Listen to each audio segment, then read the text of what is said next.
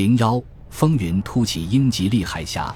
一九四零年六月五日清晨，在法国北部港口敦刻尔克附近，两名德军的高级将领正沿着宽阔的海滨沙滩向前走着，他们的皮靴踏在一支溃退的军队所留下的废墟上。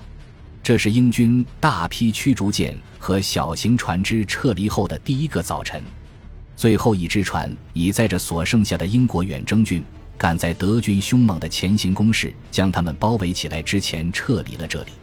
海滩上到处是英国人丢弃的弹药和溃退时扔下的杂物，其中有士兵们趟水奔向救援船只时丢掉的数千只鞋。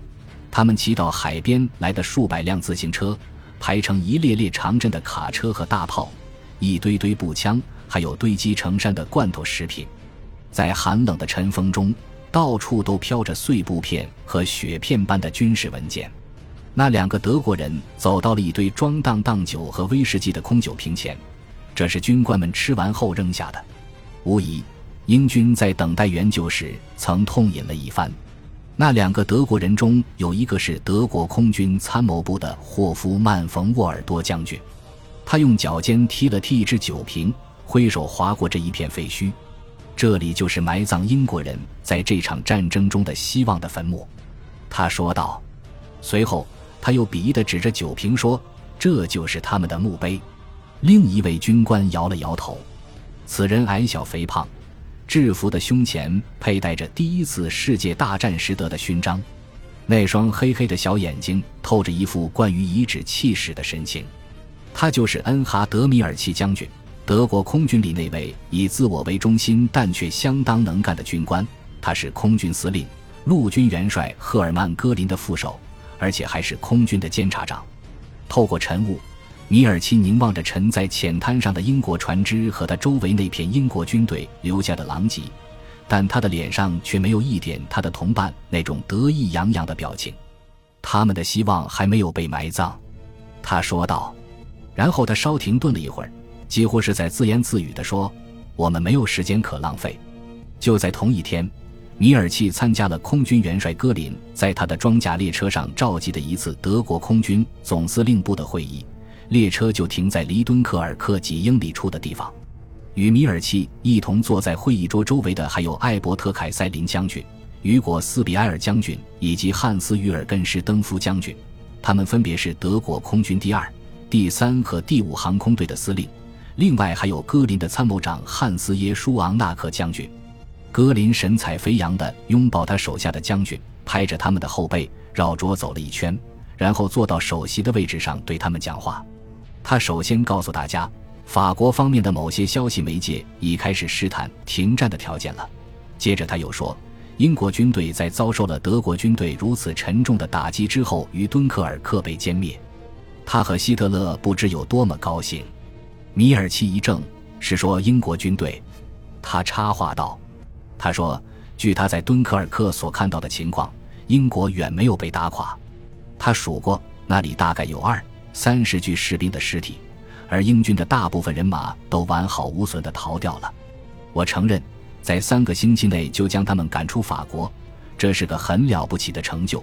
他对英国的傲气是一个沉重的打击。”米尔奇说。但是我们必须面对这样一个事实，即他们几乎把他们的全部军队都撤过了英吉利海峡。这种情况令人担忧。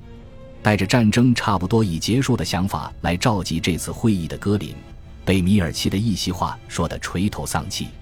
他问他的这位监察长：“你认为下一步应该怎么办？”米尔奇强调说：“我强烈要求立即将现有的全部兵力调至英吉利海峡沿岸。”攻占大不列颠不容拖延，元帅先生，如果你给英国人三四周休整的时间，到那时就来不及了。戈林对这项建议的第一个反应就是短短的一句：“这不行。”但是随着会议的继续进行，他开始转向米尔奇的观点。几小时之后，一项计划终于形成了一个发动不列颠战役的计划。第二天。戈林就来到了希特勒设在比利时一个村庄里的临时指挥部，这个名叫布鲁利勒佩奇的村子与法国隔界相望。在把空军将领们详尽讨论过的那项计划呈交给希特勒时，这位空军元帅显得信心十足。显然，他已接受了攻占、征服英国就能迅速结束西线战争的观点。我的元首，戈林说道：“这就是胜利的蓝图。如果能赶到英军喘息过来之前，就以极快的速度执行这项计划，的确不错。帕尼以空降兵入侵，先以轰炸机和俯冲轰炸机大举进攻英国的南部沿海，在飞机袭击的掩护下。”伞兵部队将在英国本土着陆，并夺取一个机场。紧接着，用容克军用运输机进行穿梭运输，运送由德国陆军调入空军的五个精锐师。这些士兵将呈扇形散开，像丛林野火一样遍布英国农村。除了地面上可能遇到的抵抗之外，这项计划还考虑到了其他一些难以克服的障碍。要使英国人屈膝投降。不仅要把他们的飞机从天上打下来，而且还必须封死他们运送食品的海路，并使他们的港口陷入瘫痪。这就意味着要解决在世界上仍是最强大的英国海军。但戈林预言，德国的入侵将使大英帝国在北海和地中海的战舰离开现在的位置，而且还会调动英格兰斯卡帕湾重兵把守的大本营里的军舰，迫使他们开足马力驶向英吉利海峡。这样，全部皇家海军将集结在这条狭长的海域。与此同时，全部的皇家空军也将在战场上空露面。因此，戈林接着说：“这将使我能够以德国的空军不仅摧毁敌人的空中力量，而且也能消灭他们强大的海上力量。”戈林也不得不承认，这将是一场你死我活的血腥战争，双方都将付出很高的代价。但他解释说，当战斗进入白热化阶段时，留在海峡另一边做后备的来自陆军的另外五个师将发挥威力。戈林预言，只用这一点点增援部队，我们就能最后见分晓，那时英国就是我们的了。他最后强调，要取得这次能使德国打赢这场战争的胜利，必须有一个先决条件：即战争务必立即打响，就在这几天。一定要趁他们尚未从比利时和法国之战的惨败中爬起来，趁那些从敦刻尔克撤走的英国远征军仍然士气低落、缺乏武器装备。我等待着你的命令，我的元首。戈林带着自信的期待说：“如果希特勒当时愿意听听英国的声音，那么他就会清楚英国人抵抗的决心是多么的坚决。”刚就任首相不久的温斯顿·丘吉尔。在对国会发表的一篇演说中，就表明了这一点。他做这篇演讲时，从敦刻尔克溃退下来的最后一批英国士兵还在逃命。丘吉尔说：“我们将在海滩上战斗，我们将在着陆点战斗，我们将在田野和街道上战斗，炮兵们将在山林里战斗，我们绝不投降。”希特勒自称他不愿意羞辱西方联盟中的那一半英国人。但这一点并不惠及联盟中另一个主要的伙伴法国人。敦刻尔克胜利刚过两个多星期，法国的最后一道防线就在德军闪电战的进攻下崩溃了。一个以八十四岁的亨利·菲利普贝当元帅为首的新政府请求停火。为了将这次停战变成法国的一个民族耻辱，希特勒下令谈判将在贡比涅森林中进行，地点是第一次世界大战中。德意志的密使接受战败的那节火车车厢。当贝当的代表听着停战条件的序言时，希特勒坐在1918年胜利的盟军司令斐迪南福煦元帅曾坐过的那把椅子上。6月22日，法国在投降条件上签了字。那节车厢在一片欢庆胜利的气氛中运往了柏林。那个为一九一八年的停战签字仪式而立的纪念碑也被德国工兵炸成了碎片。第二天，希特勒仔仔细细地游览了一番巴黎，那里的公共建筑上空飘着一面面的万字旗。法国失陷之后，德国的战争机器突然变得温和起来了。德国的士兵在多威尔和勒杜盖英吉利海峡的岸边洗澡。他们光顾那些挂着此处说德语的牌子的饭馆和咖啡馆，而几周之前，同样是这些饭馆和咖啡馆，挂的却是此处说英语的牌子。有一些有影响的英国人认为，与德国讲和的时候到了。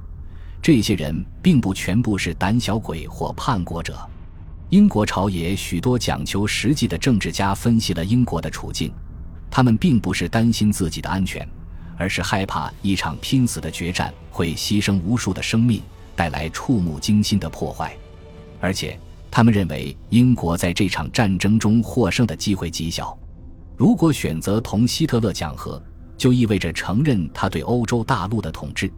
而且还要将第一次世界大战后从德国手中夺来的海外殖民地归还给他们。欧洲几个中立国的首都都有这样的传闻，风是纳粹的外交官们放出来的。据说，希特勒是真心真意的敬慕英国人，敬慕他们的帝国和文明。作为盎格鲁彻克逊人，他们符合希特勒有关优秀民族的标准，他不想消灭他们。月底。德国方面试探和平的建议，通过各种中立的消息渠道传到伦敦。梵蒂冈通过他在瑞士的教皇使节发去了一封询问信。瑞典国王也亲自要求英国与德国和解。在西班牙，纳粹的密使正在直接与英国大使塞牟诺霍爵士会谈。在官方，丘吉尔首相坚决反对这些建议，正如他有给瑞典国王古斯塔夫五世的回信中所说的。甚至在对着和谈要求或建议做出考虑之必有，德国就必须用事实而不是空话做出确实的保证。他必须保证恢复捷克斯洛伐克、波兰、挪威、丹麦、荷兰、比利时，尤其是法国的自由和独立生活。实际上，丘吉尔正争取时间。农民。第一次世界大战后退伍的老兵以及地方上其他一些国防支援人员都聚集到了国防军的行列，他们正在英国的一条条道路和五千英里的海岸线上巡逻，手里拿着狩猎用的武器、老式的步枪，甚至还有草坝和高尔夫球杆。在他们得到正规的装备之前，在敦刻尔克撤回的士兵和其他正规军重新武装起来之前，在防御工事筑牢。